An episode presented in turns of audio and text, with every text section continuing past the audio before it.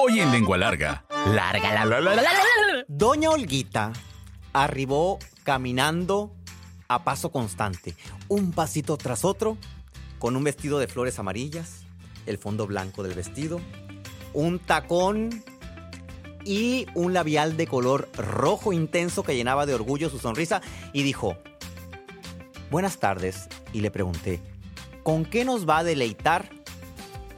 Ahorita van a ver, dijo con sonrisa pícara. A pesar de los 10 centímetros promedio que mide una lengua humana, todos somos lenguas largas. Nos encanta el chisme, nos gusta contar historias. ¿Y qué mejor? Aquellas que hablan de comida.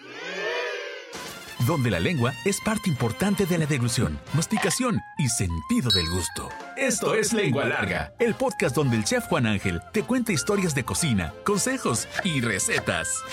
¡Comenzamos! Hola, ¿qué tal, lengua largas? Me da mucho gusto que nos acompañen en el episodio número 65. o, eh, 65. Es, es- es- un número que, me trae mucha alegría porque nunca, nu- nunca, yo creo que imaginamos que íbamos a llegar al, al episodio número 65. y Daniel detrás dice así de, qué poca fe nos tenemos unos a otros, qué bárbaro. Pero esa fe que nos hacía falta, ¿saben de dónde llegó? De ustedes que están detrás de este micrófono o de la bocina, ¿no? Porque hay una bocina en el celular, en los audífonos, donde sea. Y a ustedes eh, les quiero agradecer como a Claudia de Hermosillo, que dice, buenas noches, chef, el, el mensaje lo mandó de noche, escuchando nuevamente su podcast número 5. En ese momento... Recordé que tengo algunas recetas de selecciones de Reader Digest. En el episodio número 5, ahí se habla de eso. Y, y van a ver, me mandó fotos, ahorita se las voy a pasar a Daniel, fotos de los recetarios, o sea, de las recetas de selecciones de Reader Digest recortadas y pegadas en un cuaderno. O sea, hoja de cuaderno, yo imagino que con resistol pegó las recetas y armó su propio recetario con un cuaderno. Muchas gracias por compartirnos esto. Somos muchas las personas, yo creo que tenemos así recortes de latas, bueno, de papeles de lata, de etiquetas de lata, perdón, o de reversos de cajitas de leche, etcétera, con recetas, como las de Reader Digest. Luego, este mensaje me llena especialmente de alegría y nos llena especialmente de alegría porque llegó desde Arabia Saudita. Y no te lo había mandado, Daniel. Sí, ya te lo mandé, ya te lo mandé. Dice, hola chef, lo voy a leer tal cual. Buenas, chef Juan Ángel. Me llamo Martí y te escribo de Arabia Saudita. Caritas, y no dos puntos, este, paréntesis. Soy un catalán que trabaja aquí rodeado de mexicanos. Y comprobé que era eh, catalán y comprobé que era de Arabia Sau- que estaba en Arabia Saudita porque dice rodeado de mexicanos con J, o sea, mexicanos con J como fue tradicionalmente antes de que se le cambiara la X. Mi amiga Alba, una lengua larga de Sonora, a quien le mando un abrazo, no la conozco, no sé cómo se apellida, no sé dónde vive, pero gracias a ella, dice, me recomendó tu podcast. Me resulta muy útil para familiarizarme con la cocina mexicana con J. A ver si consigo hacer unos tacos dorados como los de tu abuelita. Ahí con eso me partiste el corazón. Un saludo, Martí. Este mensaje lo puse en el grupo de primos, de primos Vázquez, de, porque de la familia Vázquez, Calles, es donde salió la receta esa de mi abuelita. Mi abuelita era Calles. Y nos llena mucho de orgullo. Nos llena mucho orgullo tu mensaje. Mis primos pusieron caritas llorando, corazoncitos, emoticones, GIF y demás en el grupo de WhatsApp. Muchas gracias. Y saludo a un eh, eh, compañero de este mundo de, de- los medios, Afano Campoy. Si ustedes pensaban que yo había concursado con la vela más adornada, tipo ramo de novia o de quinceñera, y que Felipe, el productor técnico, aunque él dice que, lo que, le pongo el título de productor técnico, había concursado con el pastel más grande de primera comunión, hay alguien que concursó. ¿Era de tu papá? ¿Era tu papá el del pastel? Corre- fe de ratas del episodio anterior fue, ¿verdad? El de la foto del episodio anterior no era Felipe, era el papá de Felipe. Por esas mismas edades, disculpa Fano Campoy, el Fano Campoy concursó con la vela más grande. Si ustedes ven la foto, no sé cómo entró ese sirio eh, a la iglesia eh, en su primera comunión y dice, hubo chocolatiza, galletas y pan de vieja. Mi vela tan larga se cayó antes de entrar a misa. Muchas gracias por compartirnos esos momentos y es aquí cuando comprobamos que la cocina no solamente eh, reúne cuestiones de alimentos, técnicas y preparaciones. reúne recuerdos, historias que dan risa y que nos conectan con esos momentos tan nostálgicos y bonitos. Ahora sí, iniciamos. A picar cebolla. Lengua larga, la, la, la, la. La lluvia comenzó, me acuerdo, a golpear fuertemente el parabrisas. Yo iba manejando. Íbamos en carretera. Elsa, mi tutora gastronómica, Olivares, y un servidor, Elsa, iba pintándose la boca, ¿no? Eh, y, y habla- y hablando sin parar, como, como suele hacerlo. Cabe, cabe aclarar que hablando sin parar y cosas que siempre a mí me dejan pensando y me traen mucho conocimiento. Elsa Olivares es la autora del libro El sabor de Sonora, que lo hemos platicado aquí. Entonces íbamos en la carretera, yo iba manejando, ella iba de raitera, porque así, así me dijo, yo voy de raitera contigo, no quiero manejar. Y de repente salimos de la carretera y, em- atravesamos un área de saguaros, saguaros, arbustos, y llegamos a un arco. Y en el arco decía Carbó. Entramos a Carbó y lo primero que escuchamos fue un grito que decía, tengo 20 años participando, conmigo no van a jugar. Y le dije, yo creo que nos vamos a meter en un problema. Se ve como que la cosa se va a poner aquí, este, mm, pues muy salvaje. Y dice otra persona, sí, yo mismo lo hice, nadie me ayudó. A mí no me van a andar diciendo. Y dice otra persona, a mí así se me ocurrió y así lo hice. Nosotros escuchábamos todo eso sentados en la plaza del pueblo. Ya en el kiosco ya, ya había parado de llover, estaba lloviznando poquito y vimos así una banca con poquita agua y dijimos, pues bueno, nos sentamos. De todos es julio. Ahorita nos sentamos y con el calor de, las, de las tepaljuanas lo vamos a secar y vamos a esperar a que inicie el show.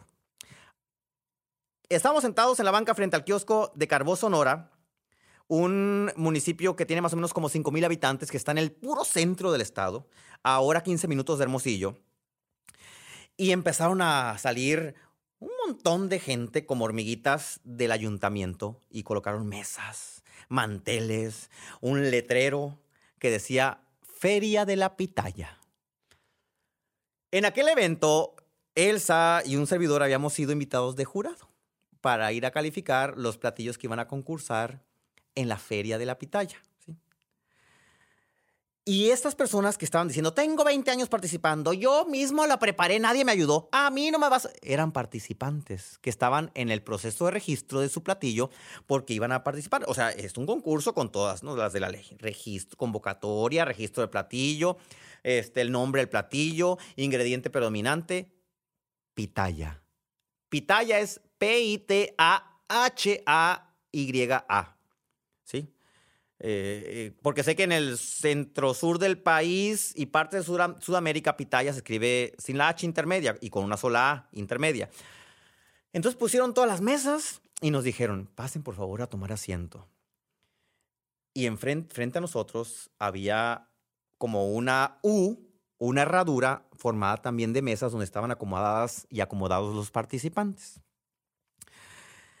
En menos de 10 minutos había decenas de familias ahí en Carbó, pues echando porras a sus tías, primas, abuelitas, abuelitas, bisabuelitas que estaban concursando en la Feria de la Pitaya. Se trataba de lo siguiente, un concurso que agrupaba cuatro categorías. Platillo fuerte, comida o plato principal o salado, como quieran llamarle. Postre, bebida y la pitaya más grande de la temporada. Y de repente pasó Doña Olguita. Imagínense una señora de, así de pueblo eh, vestida para la ocasión. Y digo una persona de pueblo porque en un pueblo un evento como estos tiene mucha relevancia y el vestido eh, que se porta debe ser acorde a ese evento de alta relevancia. Entonces doña Olguita pasó con un vestido, nunca se me va a olvidar, de flores amarillas, a casi casi abajo de la, sí, bastante abajo de la rodilla, ¿sí? Con flores amarillas, fondo blanco, unos tacones rojos, el labio rojo y pasa caminando apresurada Y dice, y les pregunto, ¿con qué, con qué nos va a deleitar, eh, doña Olguita? Me dice, ahorita van a ver. Va a ser algo muy sabroso. Y se ríe picaramente, ¿no? Y, y en ese momento yo, pensaba, dije, ¿qué irá a hacer esta señora? tan bien vestida, tan aromática, tan simpática, con qué nos va a deleitar. En ese momento, puso sobre la mesa del jurado un jamón ahumado horneado con salsa de pitaya. Yo me acuerdo que cometí una indiscreción y, vi el, la, la vi a ella tan, tan folclórica, tan atrevida, tan pícara, que le dije, eh, y, el, y, el puré este que está aquí, le dije, es de cajita. Y levantó la mirada. A ver, muchachito, no me vas a venir a rebajar, me dijo. Yo pensé que ya le había agarrado confianza. Nunca hagan eso. Yo pensé que ya le había agarrado confianza porque ya estamos en la picardía y todo eso. Pero, ya, pero ella puso un límite en el momento en que había seriedad en el asunto. Pues no, ahí era el concurso. Antes, cuando me dijo pícaramente, ahorita te vas a ver de con qué te voy a deleitar, era antes del concurso. Entonces dije, ok, creo que metí la pata. Claro que no es de cajita. En mi casa no se hace nada de cajita. Yo misma puse a cocer las papas. O sea, el puré no tenía nada que ver. Pues el puré era un acompañamiento, pero yo quise como romper el hielo. Y me dijo, ¿vas a calificar o no el jamón? Entonces rebané el jamón y lo probé y realmente sabía pitaya. Y aquí es cuando cabe la aclaración y cabe la parte de qué es una pitaya.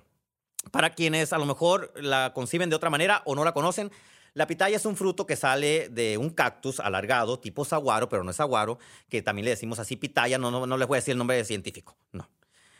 Y sale un fruto que por fuera es verde oscuro, cubierto de espinas largas, mm, con bastante, bastante filo las espinas en la su punta, y adentro tiene una pulpa roja repleta de semillas. Tiene más semillas que una guayaba, ¿no? Repleto de semillas negras. Pulpa roja, semillas negras, con un caparazón o una cubierta, una este, cáscara verde oscura con muchas espinas, que está en las puntas de las pitayas. Así le decimos también al, cactus este, que puede medir 10 metros, 8 metros, 5 metros. Puede tener alturas inimaginables y para bajarlas pues se requiere un chiviri, que es un carrizo que tiene una punta afilada, un bambú, pues, ¿no? O ya tienen artefactos también, así que son como varillas de acero con una punta de un cuchillo y de ahí la clavan, la despegan del cactus y la bajan. Ahorita abundamos en ese tema. Entonces yo probé el jamón y dije, este esta sería la versión de Thanksgiving, de Día de Acción de Gracias de los gringos, pero con una personalidad sonorense.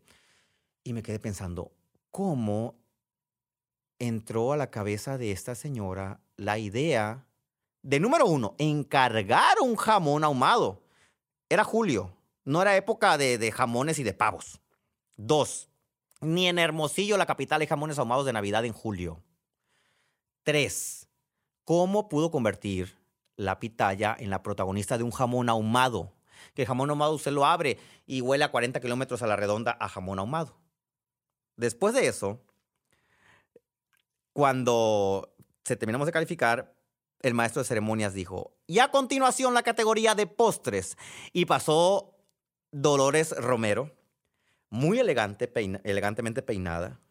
Este, y me acuerdo que Elsa, que está al lado de mí, me dice, aprende, no seas zarrapastroso, ve cómo la gente se viste, se viste bien, porta bien, tiene porte, tiene percha.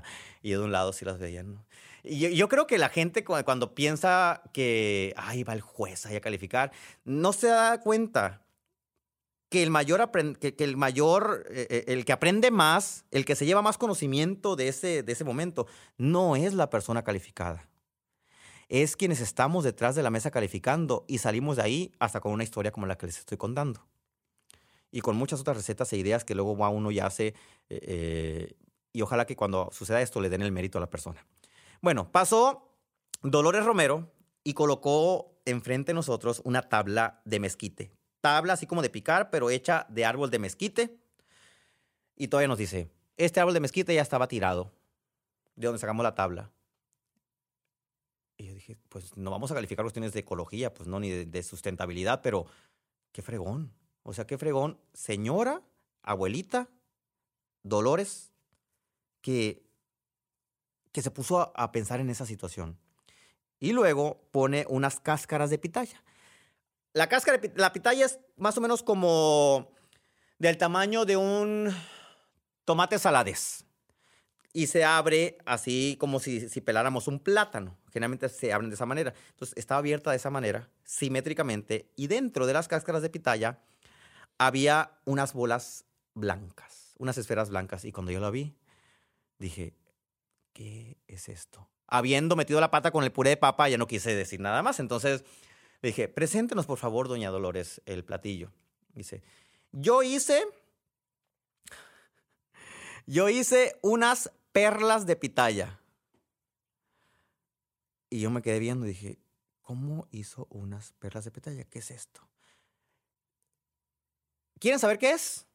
Pruébenlas. Nos dio una cuchara desechable a cada uno, metimos la cuchara. Era una pitaya que tenía, sacó la pulpa de la pitaya redondita sin pelarla con una cuchara para después reutilizar las cáscaras. La pitaya es un fruto lleno de agua, tiene más agua que una calabaza y que una sandía. Eh, El, el- periodo de vida de una pitaya es como de tres, cuando mucho cuatro días. Y si ustedes la congelan, se hace agua. O sea, es gran cantidad de agua la que posee. Ella logró hacer, sacar la pulpa completa, para lo cual consiguió un fruto en su punto de maduración, ni muy maduro ni menos maduro. Le puso nuez y luego lo cubrió de queso crema. Yo me acuerdo que cuando, eh, aquí cuando me, donde me vende desastroso, cuando, cuando, cuando me toca hacer ese tipo de, de chambitas, trato de portarme, excepto con lo del puré de papa, trato de portarme muy serio, no, no, no, no hago, no hago aspavientos ni digo qué sabroso, qué rico, para que luego no van a decir, es que tú me dijiste que qué sabroso, qué rico y no gané. No. Entonces, cuando lo probé, volteé a ver a la Elsa y me dice Elsa, aprende. Dije, no, dije, de este evento yo voy a salir regañado, este... Y dicho y hecho, me comí la perla completa de pitaya. Era una combinación cremosa, refrescante, crujiente de la nuez, con e- e- ese, ese aceite que tiene la nuez. Era una cosa deliciosa. Y dice el maestro de ceremonias. A continuación, la categoría de bebidas. Y aparece Kutui, una señora muy famosa. Si escuchan este podcast en Carbó, van a saber quién es Kutui. Y dice, yo hice un brandy infusionado con pitaya. Y otra vez el burro de Juan Ángel. ¿Cómo van a ponerle el sabor de la pitaya a un brandy? Pues no. Igual destapas una botella de brandy y se nota el aroma de aquí a 40 kilómetros por hora a la redonda. Destapa la botella, era roja. Olía a brandy, obviamente. Pero cuando lo probé, A revolver los frijolitos. Lengua larga, la, la, la, la, la. El caso fue que al terminar la presentación de Kutui, llegó el momento de calificar a la pitaya más grande. Yo en el pueblo, en San Pedro de la Cueva, capital del mundo, también se hace todo este proceso de pitayar, de ir por las pitayas, pero no se vende ni se comercializa como en Carbó. El caso es que cuando eh, me dijeron la pitaya más grande, dije, ¿qué tan grande puede ser una pitaya? O sea, ¿qué tan grande? Y empiezan a circular las pitayas candidatas a la pitaya más grande de la feria de las pitayas en Carbó, Sonora. Y era una pitaya que pesaba 205 gramos. Una sola pitaya. Que había cosechado en ese momento Enrique Valdés y que la había cortado esa mañana. ¿sí? Así como enumeré y narré eh, la presentación de Olga, ¿sí? de Dolores, de Cutuy y de Enrique, así fueron los ganadores de esas categorías durante esa presentación de la feria. Yo me acuerdo que cuando se le entregó el, el- el- premio a, a la primera ganadora, a Olga, dijo, y repitió lo de un inicio, si no son diokis los 20 años que tengo participando aquí.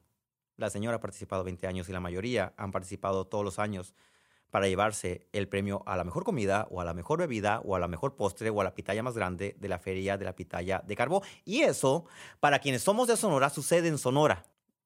¿Y se dan cuenta? No. No nos damos cuenta, desgraciadamente.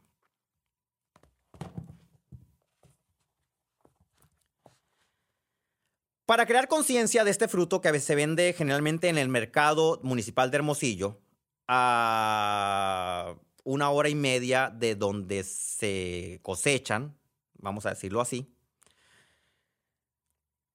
Sí. Vienen y venden las pitayas ahí en el, mercado, pero no sabemos qué sucede detrás de. ¿sí? La jornada de trabajo de un pitallero inicia a las 2 de la mañana. ¿Por qué? Porque hay que ganarle los animales. Cuando amanece, si los animales, los pájaros, ven los frutos maduros, los picotean y ya no son aptos para la venta. Número uno. Número dos, tienen que levantarse muy temprano porque pues hay que ganarle a la competencia, porque son muchas las personas. Hay un censo eh, así ligeramente contabilizado que hay 600 personas que se dedican a cosechar, y digo cosechar entre comillas, pitaya en carbó, y viven de eso durante el verano, es decir, julio, 40 grados centígrados, ya cuando eh, amanece, y ya que empieza a salir el sol, y con esos 40 grados centígrados tienen que trabajar en medio del desierto, porque es un cactus, pinchando las pitayas, bajándola y quitándole las espinas y poniéndolos en una cubeta. Y cada pitaya la venden entre 8 y 10 pesos. Y todavía llegamos al mercado y malamente, quítense esa mala costumbre, por favor, de regatear. O sea, le voy a decir, a, el otro día que estaba viendo a Marta de baile con sus burradas, dije, una, debería sacar un, TikTok diciendo de lo, de, lo, mal educada que es una persona y de lo poco fina y refinada que es cuando regateamos. No regateen a unas pitayas o váyanse con un chiviri a bajar las pitayas ustedes mismos a las 2 de la mañana. Ah, y aparte decimos, esa no, está abierta, la picoteó un pájaro, porque a veces las pitayas tan maduras se abren, explotan, pues, ¿no? La, ciudad tiene, bueno, el pueblo tiene 5.000 habitantes, o sea, más del 10% de los habitantes se dedican a la cuestión de la pitaya.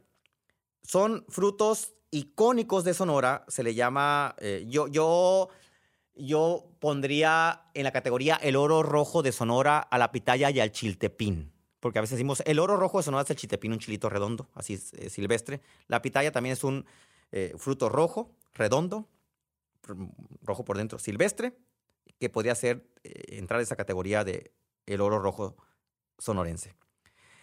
Las semillas de la pitaya son ricas en aceites que, que ayudan a tener un mejor estado de la piel. Hay una empresa que en, en Sonora que ya se dedica a extraer aceite de las semillas de la pitaya. Y además la pitaya tiene tantos antioxidantes que ayuda a matar o acabar con los radicales libres, que es lo que previene o nos ayuda a no tener a lo mejor un cáncer tan fuerte o a no tener cáncer como dicen los especialistas. Échale queso.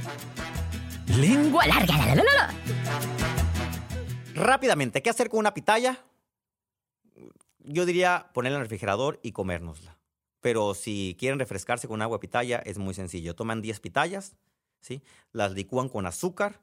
Yo le pondría a 10 pitayas entre una taza y tres cuartos de taza de azúcar en la licuadora obviamente ya sin la piel, ¿no? Y sin las espinas, la licúan, le echan eh, eh, eso que licuaron, lo echan en una jarra con dos litros de agua, lo revuelven, hielo, y van a tener un agua refrescante con un sabor y un color maravillosamente impresionante. Es más, en ocasiones están tan dulces las pitayas que pueden hacer hasta mermelada sin necesidad de añadir azúcar. ¿Cómo se hace? Rápidamente, antes de que se acabe el podcast, la pulpa la van a poner a hervir sin azúcar hasta que se pone gelatinosa, la van a pasar por un colador aplastándola fuerte sobre el colador para que se queden las semillas ahí y salga una jalea que se va a poder untar pegajosamente como si fuera Nutella o algo por el estilo en un pan tostado.